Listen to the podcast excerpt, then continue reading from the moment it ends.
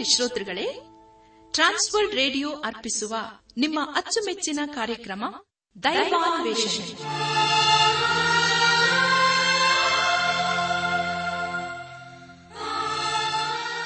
ಒಲಮೆಯ ಶ್ರೋತೃ ಬಾಂಧವರೇ ಈಗ ಪ್ರಸಾರವಾಗುವ ದೈವಾನ್ವೇಷಣೆ ಕಾರ್ಯಕ್ರಮವನ್ನು ಆಲಿಸಲು ನಿಮ್ಮನ್ನು ಹೃತ್ಪೂರ್ವಕವಾಗಿ ಕ್ರಿಸ್ತೇಸುವಿನ ಹೆಸರಿನಲ್ಲಿ ಆಮಂತ್ರಿಸುತ್ತೇವೆ. ದೈವಾನ್ವೇಷಣೆ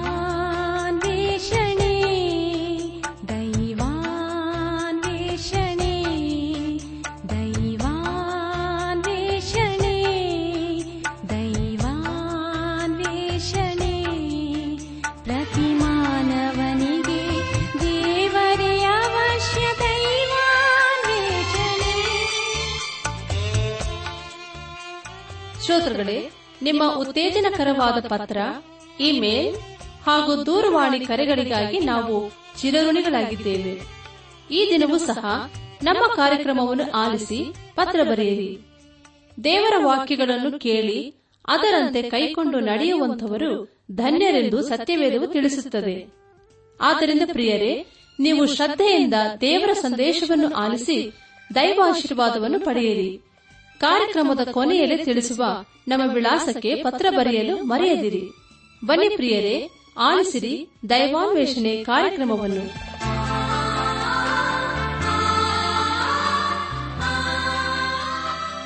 ಬನ್ನಿ ಪ್ರಿಯರೇ, ದೇವರ ವಾಕ್ಯವನ್ನು ಧ್ಯಾನ ಮಾಡುವ ಮುನ್ನ ದೇವಾದ ದೇವನ ಮುಂದೆ ನಮ್ಮನ್ನು ತಗ್ಗಿಸಿಕೊಂಡವರಾಗಿ ದೀನತೆಯಿಂದ ಪ್ರಾರ್ಥನೆ ಮಾಡೋಣ.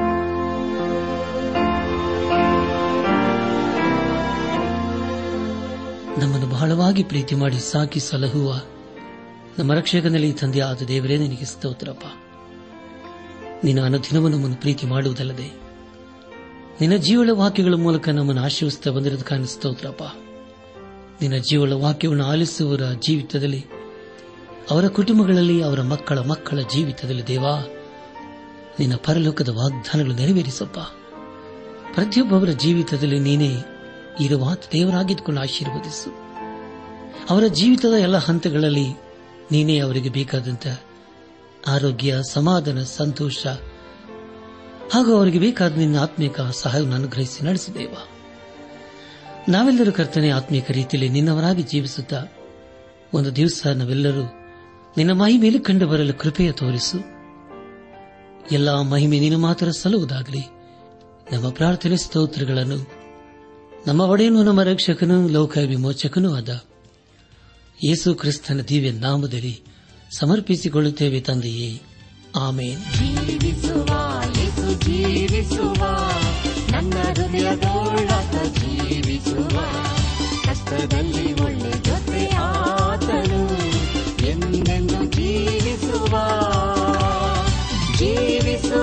ಯೇಸು ಜೀವಿಸುವ, ನನ್ನ ಕಷ್ಟದಲ್ಲಿ ಒಳ್ಳೆ ಜೊತೆ ಆತನು ಎಂದೆಂದು ಜೀವಿಸುವ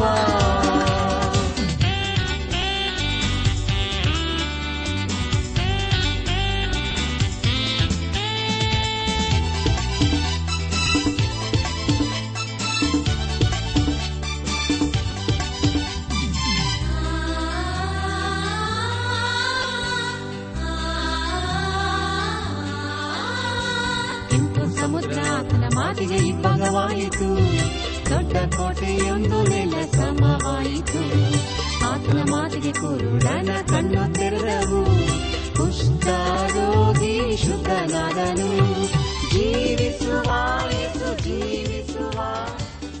ನನ್ನಾತ್ಮೀಕ ಸಹೋದರ ಸಹೋದರಿಯರೇ, ದೇವರ ವಾಕ್ಯವನ್ನು ಧ್ಯಾನ ಮಾಡುವ ಮುನ್ನ ನಿಮ್ಮ ಸತ್ಯವೇದ ಪೆನ್ ಪುಸ್ತಕದೊಂದಿಗೆ ಸಿದ್ದರಾಗಿದಲ್ಲವೇ ಯಾರು ದೇವರ ವಾಕ್ಯವನ್ನು ಆಲಿಸಿ ಅದಕ್ಕೆ ವಿಧೇಯರಾಗಿ ಜೀವಿಸುತ್ತಾರೋ?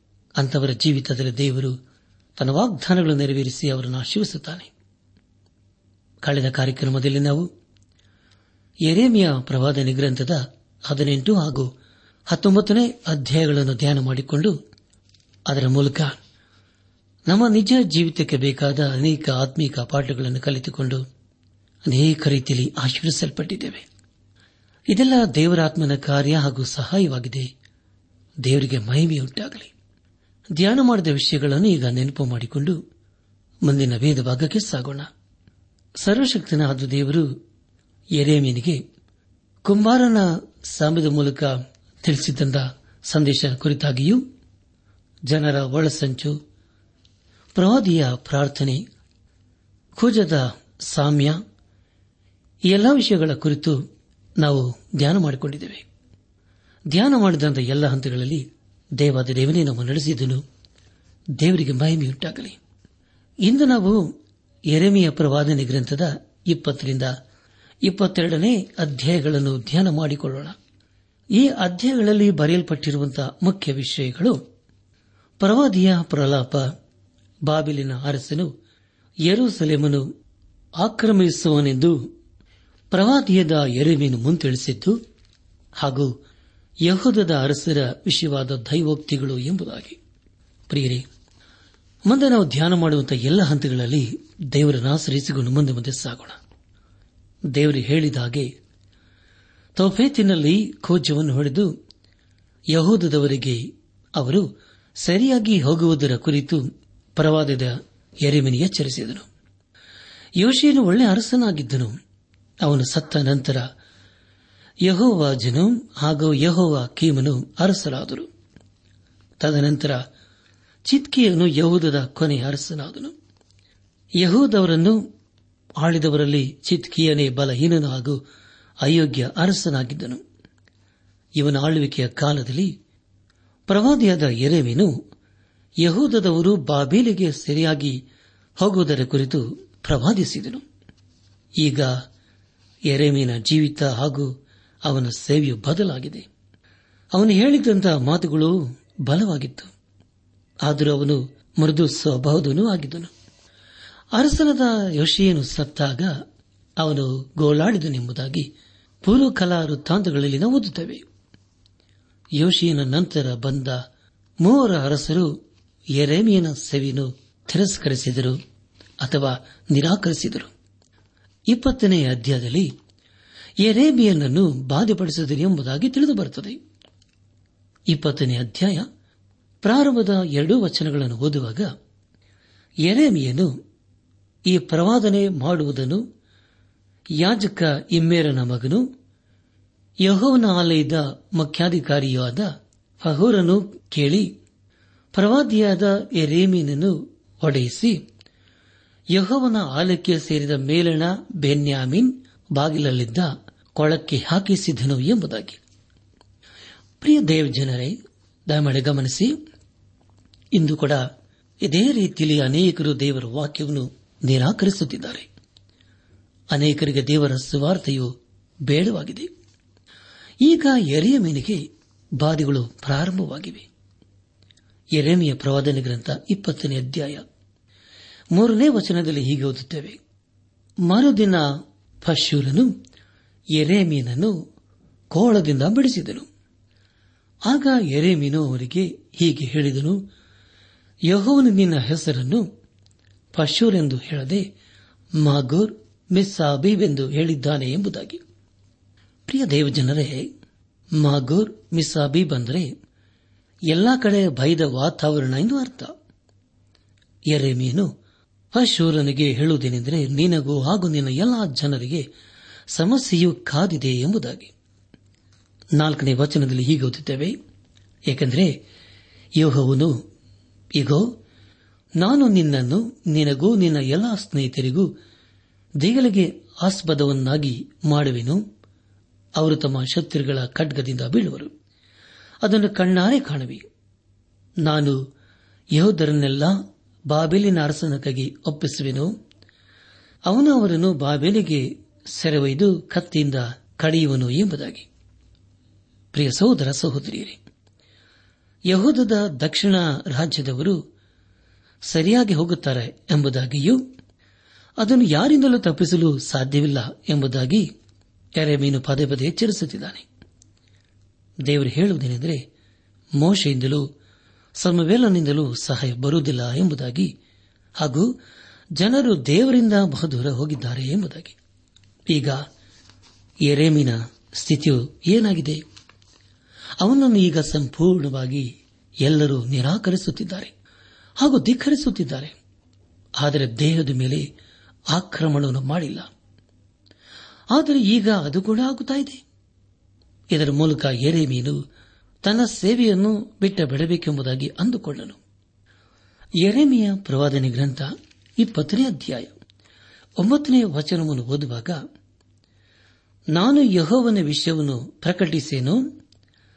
ಆತನ ಹೆಸರಿನಲ್ಲಿ ಇನ್ನು ಮಾತಾಡನು ಎಂದುಕೊಂಡರೆ, ಉರಿಯುವ ಬೆಂಕಿಯು ನನ್ನ ಎಲುಬುಗಳಲ್ಲಿ ಅಡಕವಾಗಿದೆಯೋ ಎಂಬಂತೆ ನನ್ನ ಹೃದಯದಲ್ಲಿ ಸಂಕಟವಾಗುತ್ತದೆ. ತಡೆದು ತಡೆದು ಆಯಾಸಗೊಂಡಿದ್ದೇನೆ, ಸಹಿಸಲಾರೆ ಎಂಬುದಾಗಿ.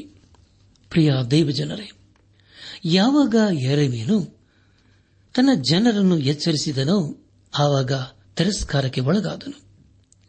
ಉರಿಯುವ ಬೆಂಕಿಯು ನನ್ನ ಎಲುಬುಗಳಲ್ಲಿ ಅಡಕವಾಗಿದೆಯೋ? ಎಂಬಂತೆ, ನನ್ನ ಹೃದಯದಲ್ಲಿ ಸಂಕಟವಾಗುತ್ತದೆ ಎಂಬುದಾಗಿ ತನ್ನ ಹೃದಯಾಂತರಾಳದ ವೇದನೆ ಕುರಿತು ಇಲ್ಲಿ ತಿಳಿಸುತ್ತಿದ್ದಾನೆ. ಹಾಗಾದರೆ ಪ್ರಿಯರೇ, ನಾವು ಮಾಡುವಂತಹ ಸೇವೆಯು ಎಂಥವುದು ಎಂಬುದಾಗಿ ಈ ಸಮಯದಲ್ಲಿ ನಮ್ಮನ್ನು ನಾವು ಪರೀಕ್ಷಿಸಿಕೊಳ್ಳುವುದು ಒಳ್ಳೆಯದಲ್ಲವೇ? ಇಲ್ಲಿ ಪ್ರವಾದಿಯಾದ ಎರೆಮೀನ ಹೃದಯದಲ್ಲಿ ಆಗುತ್ತಾ ಇದ್ದಂತಹ ವೇದನೆ. ಇದು ಹಳೆ ಒಡಂಬಡಿಕೆ ಎಲ್ಲಾ ಭಕ್ತರಲ್ಲಿ ನಾವು ಕಾಣ್ತೇವೆ. ಉದಾಹರಣೆಗೆ, ಯೋನನ ಜೀವಿತದಲ್ಲಿ, ಯೋಬನ ಜೀವಿತದಲ್ಲಿ, ಹಾಗೂ ಎಲಿಯನ ಜೀವಿತದಲ್ಲಿ ನಾವು ಕಂಡಿದ್ದೇವಲ್ಲವೇ? ನಾನು ಯಾಕೆ ತಾನೇ ಹುಟ್ಟಬೇಕಾಗಿತ್ತು ಎಂಬುದಾಗಿ ಹಳೆ ಒಡಂಬಡಿಕೆಯ ಅನೇಕ ಭಕ್ತರು ಪ್ರಶ್ನೆ ಮಾಡಿದರು. ನಮ್ಮ ಧ್ಯಾನವನ್ನು ಮುಂದುವರೆಸಿ ಎರೆಮೆಯ ಪ್ರವಾದನೆ ಗ್ರಂಥ ಇಪ್ಪತ್ತನೇ ಅಧ್ಯಾಯ ಹದಿನಾಲ್ಕು ಹಾಗೂ ಹದಿನೈದನೇ ವಚನಗಳನ್ನು ಓದುವಾಗ, ನಾನು ಹುಟ್ಟಿದ ದಿನವು ಶಾಪಗ್ರಸ್ತವಾಗಲಿ. ತಾಯಿಯು ನನ್ನನ್ನು ಹೆತ್ತ ದಿನವು ಶುಭವೆನ್ನಿಸಿಕೊಳ್ಳದಿರಲಿ. ನಿನಗೆ ಗಂಡ ಮಗ ಹುಟ್ಟಿದೆ ಎಂಬ ಸಮಾಚಾರವನ್ನು ನನ್ನ ತಂದೆಗೆ ತಿಳಿಸಿ ಅವನಿಗೆ ಕೇವಲ ಆನಂದವನ್ನುಂಟು ಮಾಡಿದವನು ಶಪಿಸಲ್ಪಡಲಿ ಎಂಬುದಾಗಿ. ಪ್ರಿಯ ಸಹೋದರ ಸಹೋದರಿಯರೇ, ಇಲ್ಲಿ ಎರೆಮೀನು ತನ್ನ ಜೀವಿತದ ಕುರಿತು ಬೇಸರಗೊಂಡವನಾಗಿದ್ದಾನೆ ನಮ್ಮ ಧ್ಯಾನವನ್ನು ಮುಂದುವರೆಸಿ. ಎರೇಮಿಯ ಪ್ರವಾದನೆ ಗ್ರಂಥ, ಇಪ್ಪತ್ತನೇ ಅಧ್ಯಾಯ, ಹದಿನೆಂಟನೇ ವಚನವನ್ನು ಓದುವಾಗ, ನಾನು ಶ್ರಮ ದುಃಖಗಳನ್ನು ನೋಡುವುದಕ್ಕೂ, ನನ್ನ ಆಯಸ್ಸು ಅವಮಾನದಿಂದ ಕ್ಷಯಿಸುವುದಕ್ಕೂ ಗರ್ಭದಿಂದ ಏಕೆ ಹೊರಟು ಬಂದೆನು ಎಂಬುದಾಗಿ. ಪ್ರಿಯರೇ ಮತ್ತೊಂದು ಸಾರಿ ಓದ್ತೇನೆ ದಯಮಾಡಿ ಕೇಳಿಸಿಕೊಳ್ಳ್ರಿ. ಎರೆಮೆಯ ಪ್ರವಾದನೆ ಗ್ರಂಥ ಇಪ್ಪತ್ತನೇ ಅಧ್ಯಾಯ ಹದಿನೆಂಟನೇ ವಚನ. ನಾನು ಶ್ರಮ ದುಃಖಗಳನ್ನು ನೋಡುವುದಕ್ಕೂ ನನ್ನ ಆಯುಸ್ಸು ಅವಮಾನದಿಂದ ಕ್ಷಯಿಸುವುದಕ್ಕೂ ಗರ್ಭದಿಂದ ಏಕೆ ಹೊರಟು ಬಂದೇನು ಎಂಬುದಾಗಿ. ಪ್ರಿಯರೇ ಎಲ್ಲಿ ಏನು ಜಾಲಿ ಮರದ ಅಡಿಯಲ್ಲಿ? ಮೊದಲನೇ ಅರಸುಗಳ ಪುಸ್ತಕ, ಹತ್ತೊಂಬತ್ತನೇ ಅಧ್ಯಾಯ. ನಾಲ್ಕನೇ ವಚನದಲ್ಲಿ ಹೀಗೆ ಹೇಳುತ್ತಾನೆ, ತರುವಾಯ ತಾನೊಬ್ಬನಾಗಿ ಅರಣ್ಯದೊಳಗೆ ಒಂದು ದಿವಸದ ಪ್ರಯಾಣದಷ್ಟು ದೂರ ಹೋಗಿ ಒಂದು ಜಾಲಿ ಗಿಡದ ಕೆಳಗೆ ಕೂತುಕೊಂಡು ಮರಣವನ್ನು ಅಪೇಕ್ಷಿಸಿದನು. ಅವನು, ಯಹೋವನೇ, ನನಗೆ ಸಾಕಾಯಿತು. ನನ್ನ ಪ್ರಾಣವನ್ನು ತೆಗೆದುಬಿಡು. ನಾನು ನನ್ನ ಪಿತೃಗಳಿಗಿಂತ ಉತ್ತಮನಲ್ಲ ಎಂದು ದೇವರನ್ನು ಪ್ರಾರ್ಥಿಸಿ, ಅದೇ ಗಿಡದ ಕೆಳಗೆ ಮಲಗಿಕೊಂಡು ನಿದ್ದೆ ಮಾಡಿದನು ಎಂಬುದಾಗಿ. ನನ್ನ ಆತ್ಮಿಕ ಸಹೋದರ ಸಹೋದರಿಯರೇ ಇದೇ ರೀತಿಯಲ್ಲಿ ಯೋಬನು ತನ್ನ ಜನನ ದಿವಸವನ್ನು ನೆನಪು ಮಾಡಿಕೊಂಡು ಶಪಿಸಿದನು. ಅದೇ ರೀತಿಯಲ್ಲಿ ಯೋನನು ಕೂಡ ಈಗ ಅದೇ ರೀತಿಯಲ್ಲಿ ಪ್ರವಾದಿದ ಎರೆಮಿನ್ ಹೇಳುತ್ತಿದ್ದಾನೆ. ಕುಗ್ಗಿ ಹೋಗಿದ್ದಾನೆ. ಆದರೂ ದೇವರ ವಾಕ್ಯವನ್ನು ಸಾರುವುದನ್ನು ಬಿಡಲಿಲ್ಲ. ಪ್ರಿಯರೇ, ಇಪ್ಪತ್ತೊಂದರಿಂದ ಇಪ್ಪತ್ತೊಂಬತ್ತನೇ ಅಧ್ಯಾಯಗಳಲ್ಲಿ ಅರಸನಾದ ಚಿತ್ಕಿಯನ ಕಾಲದಲ್ಲಿ ಹೇಳಿದ ಪ್ರವಾದನೆ ಕುರಿತು ನಾವು ಕೇಳಿಸಿಕೊಳ್ಳುತ್ತೇವೆ. ಅವನೇ ಯಹೋದದ ಕೊನೆಯ ಅರಸನು. ಈ ಸಮಯವು ಯರೂಸೆಲೆಮಿನ ನಾಶನ ಹಾಗೂ ಇಸ್ರಾಯೇಲರು ಸರಿಯಾಗಿ ಹೋಗುವುದರ ಕುರಿತು ತಿಳಿಸಿಕೊಡುತ್ತದೆ. ಇಲ್ಲಿಗೆ ಎರೆಮಿಯ ಪ್ರವಾದನೆ ಗ್ರಂಥದ ಇಪ್ಪತ್ತನೇ ಅಧ್ಯಾಯವು ಮುಕ್ತಾಯವಾಯಿತು. ಇಲ್ಲಿವರೆಗೂ ದೇವಾದಿ ದೇವನೇ ನಮ್ಮ ನಡೆಸಿದ್ದನು ದೇವರಿಗೆ ಮಹಿಮೆಯುಂಟಾಗಲಿ. ಮುಂದೆ ನಾವು ಎರೇಮಿಯ ಪ್ರವಾದನೆ ಗ್ರಂಥದ ಇಪ್ಪತ್ತೊಂದನೇ ಅಧ್ಯಾಯವನ್ನು ಧ್ಯಾನ ಮಾಡಿಕೊಳ್ಳೋಣ. ಈ ಅಧ್ಯಾಯದ ಮುಖ್ಯ ಪ್ರಸ್ತಾಪ, ಬಾಬಿಲಿನ ಅರಸನು ಯರೂಸಲೇಮನ್ನು ಆಕ್ರಮಿಸುವನೆಂದು ಪ್ರವಾದಿಯದ ಎರೆಮೆಯನ್ನು ಮುಂತಿಳಿಸಿದ್ದು ಎಂಬುದಾಗಿ. ಪ್ರಿಯರೇ ಎರೆಮೆಯ ಪ್ರವಾದನೆ ಗ್ರಂಥ ಇಪ್ಪತ್ತೊಂದನೇ ಅಧ್ಯದ ಪ್ರಾರಂಭದ ಎರಡು ವಚನಗಳನ್ನು ಓದುವಾಗ ಅರಸನಾದ ಚಿತ್ಕಿಯವನು ಮಲ್ಕಿಯನ ಮಗನಾದ ಫಶೂರನನ್ನು, ಯಾಜಕ ಮಾಸೆಯ ಮಗನಾದ ಚಫನಿನನ್ನು ಎರೆಮೀನ ಬಳಿಗೆ ಕಳಿಸಿ ದಯಮಾಡಿ ಯಹೋವನ ಚಿತ್ತವೇನೆಂದು ಆತನನ್ನು ನಮಗೋಸ್ಕರ ವಿಚಾರಿಸು. ಬಾಬೇಲಿನ ಅರಸನಾದ ನೆಬಕತ್ ನೇಚರನು ನಮಗೆ ವಿರುದ್ಧವಾಗಿ ಯುದ್ಧ ಮಾಡುತ್ತಿದ್ದಾನಲ್ಲ? ಒಂದು ವೇಳೆ ಯಹೋವನ್ನು ತನ್ನ ಸಮಸ್ತ ಅದ್ಭುತ ಕಾರ್ಯಗಳಿಗೆ ಅನುಗುಣವಾಗಿ ನಮ್ಮ ಪಕ್ಷವನ್ನು ವಹಿಸಿ ಈ ಶತ್ರುವು ನಮ್ಮ ಕಡೆಯಿಂದ ತೊಲಗುವಂತೆ ಮಾಡಿಯಾನೆಂದು ಅವರ ಮೂಲಕ ವಿಜ್ಞಾಪಿಸಿದಾಗ ಯಹೋವನಿಂದ ಎರೇಮಿನಿಗೆ ದೈವೋಕ್ತಿಯು ದೊರೆಯಿತು ಎಂಬುದಾಗಿ. ಪ್ರಿಯರೇ, ದಮಡೆ ಗಮನಿಸಿ. ಅರಸರಾದ ಚಿತ್ಕಿಯನು ಇಂಥ ಕಷ್ಟದ ಪರಿಸ್ಥಿತಿಯಲ್ಲಿ ಇದ್ದರೂ ಎರೆಮೀನ ಮಾತುಗಳು ಅವನಿಗೆ ಸರಿ ಕಾಣಲಿಲ್ಲ. ಎರೆಮೀನು ಅವನಿಗೆ ಹೇಳಿದ್ದೇನೆಂದರೆ, ನೀನು ದೇವರಗಳಿಗೆ ತಿರುಗಿಕೊಳ್ಳದೇ ಹೋದರೆ ನೆಬಕದ ನೇಚರನು ಬಂದು ನಿನ್ನ ನಗರಗಳನ್ನು ಹಾಳು ಮಾಡುತ್ತಾನೆ ಎಂಬುದಾಗಿ. ಪ್ರಿಯರೇ ನಾವು ಕಷ್ಟದಲ್ಲಿ ಇರುವಾಗ ಯಾರಿಂದಲೂ ಸಹಾಯ ಬರುವುದಿಲ್ಲ. ದೇವರಿಂದ ಮಾತ್ರ ನಮಗೆ ಸಹಾಯ ಹಾಗೂ ಆಧರಣೆಯು ಸಿಗುತ್ತದೆ. ನಮ್ಮ ಧ್ಯಾನವನ್ನು ಮುಂದುವರೆಸಿ. ಎರೆಮಿಯ ಪ್ರವಾದನ ಗ್ರಂಥ ಇಪ್ಪತ್ತೊಂದನೇ ಅಧ್ಯಾಯ. ಎಂಟನೇ ವಚನವನ್ನು ಓದುವಾಗ, ಮತ್ತು ಈ ಜನರಿಗೆ ಹೀಗೆ ಹೇಳು ಎಂದು ಯಹೋವನು ನನಗೆ ಅಪ್ಪಣೆ ಕೊಟ್ಟಿದ್ದಾನೆ. ಯಹೋವನು ಇಂತೆನ್ನುತ್ತಾನೆ ಈಗೋ ನಾನು ಜೀವಿಸುವ ಮಾರ್ಗವನ್ನು, ಸಾಯುವ ಮಾರ್ಗವನ್ನು ನಿಮ್ಮ ಮುಂದೆ ಇಟ್ಟಿದ್ದೇನೆ ಎಂಬುದಾಗಿ. ಪ್ರಿಯರೇ, ನಿಮಗಾಗಿ ಮತ್ತೊಂದು ಸಾರಿ ಓದ್ತೇನೆ ಇಪ್ಪತ್ತೊಂದನೇ ಅಧ್ಯಾಯ, ಎಂಟನೇ ವಚನ. ಮತ್ತು ಈ ಜನರಿಗೆ ಹೀಗೆ ಹೇಳು ಎಂದು ಯಹೋವನು ನನಗೆ ಅಪ್ಪಣೆ ಕೊಟ್ಟಿದ್ದಾನೆ ಯಹೋವನು ಇಂತೆನ್ನುತ್ತಾನೆ ಈಗೋ ನಾನು ಜೀವಿಸುವ ಮಾರ್ಗವನ್ನು, ಸಾಯುವ ಮಾರ್ಗವನ್ನು ನಿಮ್ಮ ಮುಂದೆ ಇಟ್ಟಿದ್ದೇನೆ ಎಂಬುದಾಗಿ. ಪ್ರಿಯ ಸಹೋದರ ಸಹೋದರಿಯರೇ ಯೇಸುಕ್ರಿಸ್ತನ ಮೂಲಕ ಮಾನವನಿಗೆ ರಕ್ಷಣಾ ಮಾರ್ಗವು ಪ್ರಕಟವಾಗಿದೆ ಎಂಬುದಾಗಿ ದೇವರು ತಿಳಿಸಿದ್ದಾನೆ. ದೇವರು ಮತ್ತೂ ಹೇಳುವುದೇನೆಂದರೆ, ಯೇಸು ಕ್ರಿಸ್ತನು ನಮಗೋಸ್ಕರ ತನ್ನ ಜೀವವನ್ನು ಸಮರ್ಪಿಸಿಕೊಂಡಿದ್ದಾನೆ ಹಾಗೂ ನಮ್ಮ ಪಾಪದ ಬಿಡುಗಡೆಗಾಗಿ ಕ್ರಾಯವನ್ನು ಕೊಟ್ಟಿದ್ದಾನೆ ಎಂಬುದಾಗಿ. ಅದರ ಮೂಲಕ ನಾವು ರಕ್ಷಿಸಲ್ಪಡುತ್ತೇವೆ, ನೀತಿವಂತರಾಗುತ್ತೇವೆ ಹಾಗೂ ಆತನಲ್ಲಿ ಇರುತ್ತೇವೆ, ಆತನಲ್ಲಿ ಜೀವಿಸುತ್ತೇವೆ.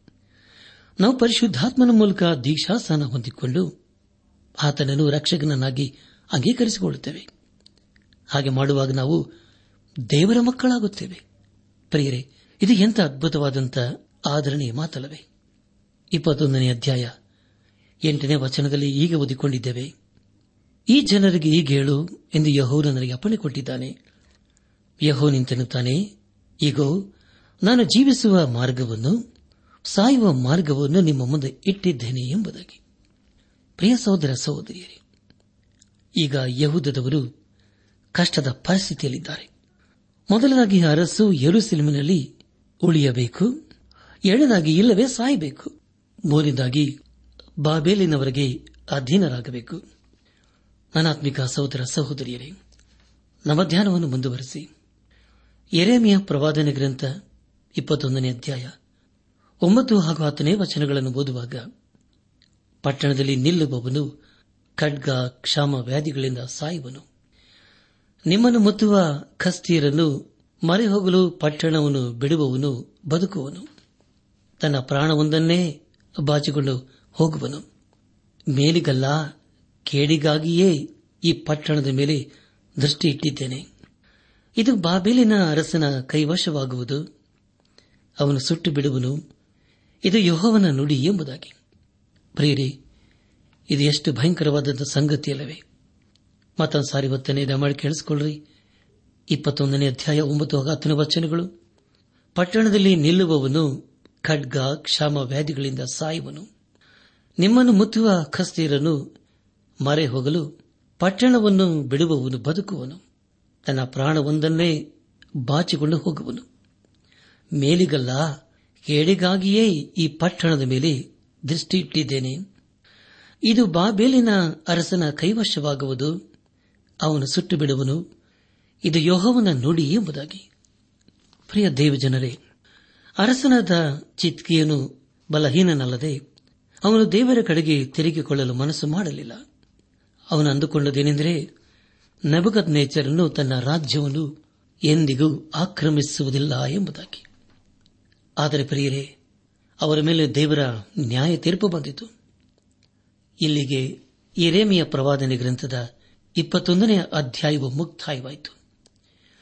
ಇಲ್ಲಿವರೆಗೂ ದೇವಾದ ದೇವನೇ ನಮ್ಮ ನಡೆಸಿದನು, ದೇವರಿಗೆ ಮಹಿಮೆಯುಂಟಾಗಲಿ.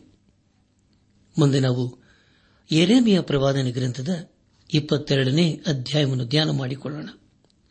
ಈ ಅಧ್ಯಾಯದ ಮುಖ್ಯ ಪ್ರಸ್ತಾಪ, ಯಹೋದದ ಅರಸರ ವಿಷಯವಾದ ದೈವೋಕ್ತಿಗಳು ಎಂಬುದಾಗಿ. ಇಪ್ಪತ್ತೆರಡನೇ ಅಧ್ಯದಲ್ಲಿ ಅರಸನಾದ ಯಹಯಾಕೀಮನ ಮೇಲೆ ಬರುವ ದೇವರ ನ್ಯಾಯ ತೀರ್ಪಿನ ಕುರಿತು ನಾವು ತಿಳಿಕೊಳ್ಳುತ್ತೇವೆ. ಎರೇಮಿಯ ಪ್ರವಾದನೆ ಗ್ರಂಥ ಇಪ್ಪತ್ತೆರಡನೇ ಅಧ್ಯಾಯ ಹದಿಮೂರನೇ ವಚನವನ್ನು ಓದುವಾಗ, ತನ್ನ ಅರಮನೆಯನ್ನು ದುರ್ನೀತಿಯಿಂದಲೂ ಮಹಡಿಗಳನ್ನು ಅನ್ಯಾಯದಿಂದಲೂ ಕಟ್ಟಿಸಿಕೊಳ್ಳುವವನ ಗತಿಯನ್ನು ಏನು ಹೇಳಲಿ.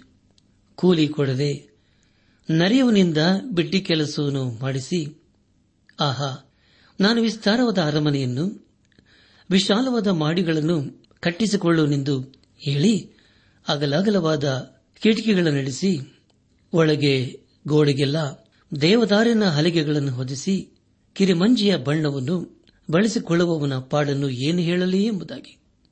ಪ್ರಿಯ ಸಹೋದರ ಸಹೋದರಿಯರೇ, ಅನೇಕ ಹಣವಂತರು ಅನೀತಿಯ ಮಾರ್ಗದಿಂದ ದಿನೇ ದಿನೇ ಹಣ ಸಂಪಾದನೆ ಮಾಡುತ್ತಲೇ ಇದ್ದಾರೆ. ಆದರೆ ಬಡವರು ದಿನೇ ದಿನೇ ಕುಗ್ಗಿ ಹೋಗುತ್ತಾ ಇದ್ದಾರೆ. ಈಗ ಅರಸನಾದ ಯೋಹಯ್ಯ ಅಕೀಮ್ನ ಮೇಲೆ ದೇವರ ನ್ಯಾಯ ತೀರ್ಪು ಬರಲಿದೆ. ಅವನೊಬ್ಬ ಕೆಟ್ಟ ಅರಸನು. ಅನ್ಯಾಯದಿಂದ ಸಂಪತ್ತನ್ನು ಗಳಿಸಿ ಅಭಿವೃದ್ಧಿಯನ್ನು ಕಾಣುತ್ತಿದ್ದಾನೆ. ಪ್ರಿಯರೇ, ದೇವರ ವಾಕ್ಯದಲ್ಲಿ ಸರ್ವಶಕ್ತನಾದ ದೇವರು ಬಡವರಿಗಾಗಿ ಚಿಂತಿಸುವುದರ ಕುರಿತು ಪದೇ ಪದೇ ಓದುತ್ತೇವೆ. ನಮ್ಮ ಧ್ಯಾನವನ್ನು ಮುಂದುವರೆಸಿ. ಎರೇಮಿಯ ಪ್ರವಾದನ ಗ್ರಂಥ ಇಪ್ಪತ್ತೆರಡನೇ ಅಧ್ಯಾಯ ಹದಿಮೂರರಿಂದ ಹದಿನೈದನೇ ವಚನದವರೆಗೆ ಓದುವಾಗ, ತನ್ನ ಅರಮನೆಯನ್ನು ದುರ್ನೀತಿಯಿಂದಲೂ ಮಹಡಿಗಳನ್ನು ಅನ್ಯಾಯದಿಂದಲೂ ಕಟ್ಟಿಸಿಕೊಳ್ಳುವವನ ಗತಿಯನ್ನು ಏನು ಹೇಳಲಿ? ಕೂಲಿ ಕೊಡದೆ ನೆರೆಯವನಿಂದ ಬಿಟ್ಟಿ ಕೆಲಸವನ್ನು ಮಾಡಿಸಿ, ಆಹಾ, ನಾನು ವಿಸ್ತಾರವಾದ ಅರಮನೆಯನ್ನು, ವಿಶಾಲವಾದ ಮಹಡಿಗಳನ್ನು ಕಟ್ಟಿಸಿಕೊಳ್ಳುವನೆಂದು ಹೇಳಿ ಅಗಲಗಲವಾದ ಕಿಟಕಿಗಳು ನಡೆಸಿ ಒಳಗೆ ಗೋಡೆಗೆಲ್ಲ, ದೇವದಾರಿನ ಹಲಗೆಗಳನ್ನು ಹೊದಿಸಿ, ಕಿರಿಮಂಜಿಯ ಬಣ್ಣವನ್ನು ಬಳಸಿಕೊಳ್ಳುವವನ ಪಾಡನ್ನು ಏನು ಹೇಳಲಿ? ನೀನು ದೇವದಾರುವಿನ ಕೆಲಸದಲ್ಲಿ ಸ್ಪರ್ಧೆಯುಳ್ಳವನಾಗಿರುವುದರಿಂದಲೇ ಆಳತಕ್ಕವನಾಗಿದ್ದೀಯೋ? ನಿನ್ನ ತಂದೆಯು ಎಷ್ಟೇ ಉಂಡು ಕುಡಿದರೂ ನೀತಿಯ ನ್ಯಾಯಗಳನ್ನಂತೂ ಕೈಗೊಳ್ಳುತ್ತಿದ್ದನು. ಆಗ ಅವನಿಗೆ ನಮ್ಮದಿಯಾಗಿತ್ತು ಎಂಬುದಾಗಿ. ಪ್ರಿಯ ದೇವಜನರೇ, ದಯಮಾಡಿ ಗಮನಿಸಿ. ಇಲ್ಲಿ ಎರೆಮಿಯನು ಯಹಯ ಕೀಮನ ತಂದೆಯಾದ ಯೋಶಿಯನ ಕುರಿತು ಪ್ರಸ್ತಾಪಿಸುತ್ತಿದ್ದಾನೆ. ಯೋಶಿಯನು ಒಳ್ಳೆಯ ಅರಸನಾಗಿದ್ದನು. ಅವನ ಕುರಿತು ಹದಿನಾರು ಹಾಗೂ ಹದಿನೇಳನೇ ವಚನಗಳಲ್ಲಿ ಹೀಗೆ ಓದುತ್ತೇವೆ, ದೀನ ದರಿದ್ರರ ವ್ಯಾಜ್ಯವನ್ನು ತೀರಿಸುತ್ತಿದ್ದನು, ಆಗ ಸುಖವಾಗಿತ್ತು. ನನ್ನನ್ನು ಅರಿಯುವುದೆಂದರೆ ಇದೆ ಎಂಬುದು ಯಹೋವನ ನುಡಿ. ಆದರೆ ನಿರ್ದೋಷಿಗಳ ರಕ್ತವನ್ನು ಸುರಿಸುವುದು, ದೋಚಿಕೊಳ್ಳುವುದು, ಹಿಂಸಿಸುವುದು, ಜಜ್ಜುವುದು, ಇವುಗಳನ್ನು ಮಾಡುವುದರಲ್ಲಿಯೇ ನಿನ್ನ ದೃಷ್ಟಿಯು ನಿನ್ನ ಮನಸ್ಸು ನೆಲೆಗೊಂಡಿವೆ ಎಂಬುದಾಗಿ ಇಲ್ಲಿ ಪ್ರವಾದಿದ ಎರೇಮಿಯನು ಯಹಯ ಕೀಮನನ್ನು ಎಚ್ಚರಿಸುತ್ತಿದ್ದಾನೆ. ಪ್ರಿಯ ದೇವಜನರೇ, ದೇವರ ಸುವಾರ್ತೆಯನ್ನು ಕೇಳದ ಹಾಗೆ ಅನೇಕರು ತಮ್ಮ ಹೃದಯವನ್ನು ಕಠಿಣ ಮಾಡಿಕೊಂಡಿದ್ದಾರೆ. ಆದರೆ ದೇವರು ಅಪೇಕ್ಷಿಸುವುದೇನೆಂದರೆ ಎಲ್ಲರೂ ದೇವರ ಸ್ವಾರ್ಥಿನ ಕೇಳಿ ತಮ್ಮ ಜೀವಿತವನ್ನು ಬದಲಾಯಿಸಿಕೊಳ್ಳಬೇಕು ಎಂಬುದಾಗಿ.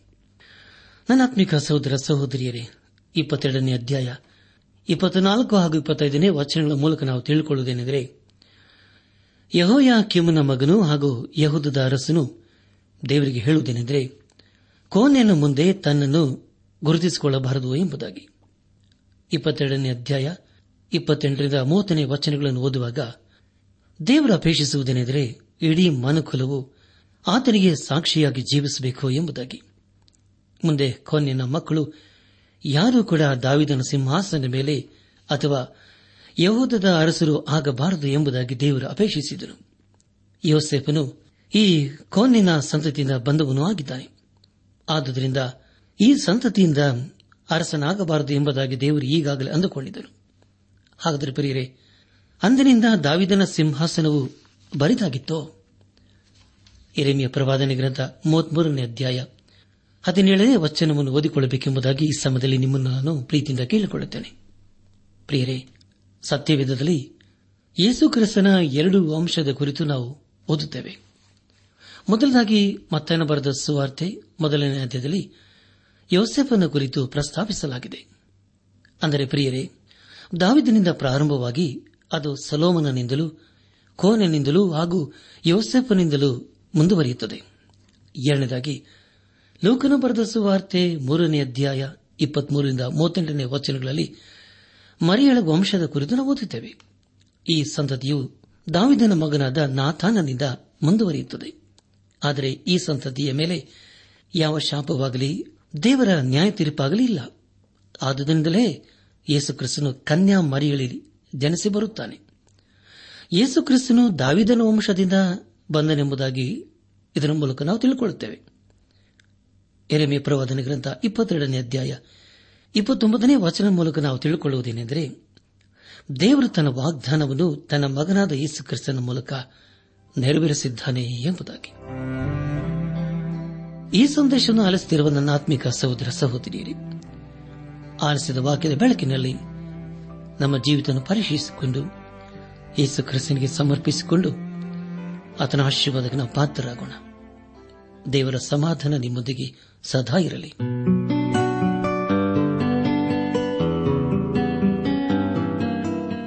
ಪ್ರಿಯರೇ, ನಿಮಗೆ ಪ್ರಾರ್ಥನೆಯ ಅವಶ್ಯಕತೆ ಇದ್ದರೆ, ನಿಮ್ಮಲ್ಲಿ ಏನಾದರೂ ಸಂದೇಹ ಅಥವಾ ಸಲಹೆಗಳಿದ್ದರೆ, ದಯಮಾಡಿ ದೂರವಾಣಿಯ ಕರೆ ಮೂಲಕ ನಮಗೆ ತಿಳಿಸಿರಿ. ನಮ್ಮ ಮೊಬೈಲ್ ದೂರವಾಣಿ ಸಂಖ್ಯೆ ಒಂಬತ್ತು ಎಂಟು ನಾಲ್ಕು ಐದು ಆರು ಒಂದು ಆರು ನಾಲ್ಕು ಒಂದು ಎರಡು.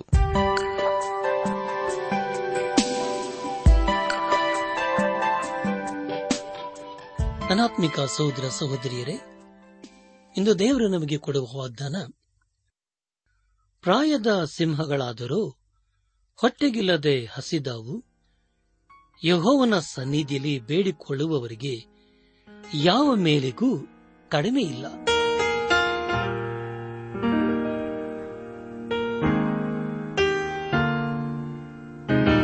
ನಮ್ಮ ನೆಚ್ಚಿನ ಶ್ರೋತೃಗಳೇ, ಇದುವರೆಗೂ ಪ್ರಸಾರವಾದ ದೈವಾನ್ವೇಷಣೆ ಕಾರ್ಯಕ್ರಮವನ್ನ ಆಲಿಸಿದ್ದಕ್ಕಾಗಿ ತುಂಬಾ ವಂದಿಸುತ್ತೇವೆ. ಸೋಮವಾರದಿಂದ ಶುಕ್ರವಾರದವರೆಗೂ ಪ್ರಸಾರವಾಗುವ ಈ ಕನ್ನಡ ಕಾರ್ಯಕ್ರಮದ ಗುಣಮಟ್ಟವು ಇನ್ನೂ ಉತ್ತಮವಾಗಿ ರೂಪುಗೊಳಿಸಲು ನಿಮ್ಮ ಅಮೂಲ್ಯವಾದ ಸಲಹೆಗಳಿಗಾಗಿ ನಾವು ಎದುರು ನೋಡುತ್ತೇವೆ. ನಿಮ್ಮ ನೆಚ್ಚಿನ ಗೀತೆ ಮರುಪ್ರಸಾರ ಮಾಡಬೇಕಾಗಿ ಕೋರಿದರೆ ನಮ್ಮ ವಿಳಾಸಕ್ಕೆ ಇಂದೇ ಸಂಪರ್ಕಿಸಿ. ನಿಮ್ಮ ಪತ್ರಗಳು ನಮಗೆ ಪ್ರೋತ್ಸಾಹ ನೀಡುವುದಲ್ಲದೆ ನಿಮಗಾಗಿ ನಾವು ಮನಸ್ಸಾರೆ ಪ್ರಾರ್ಥಿಸುತ್ತೇವೆ.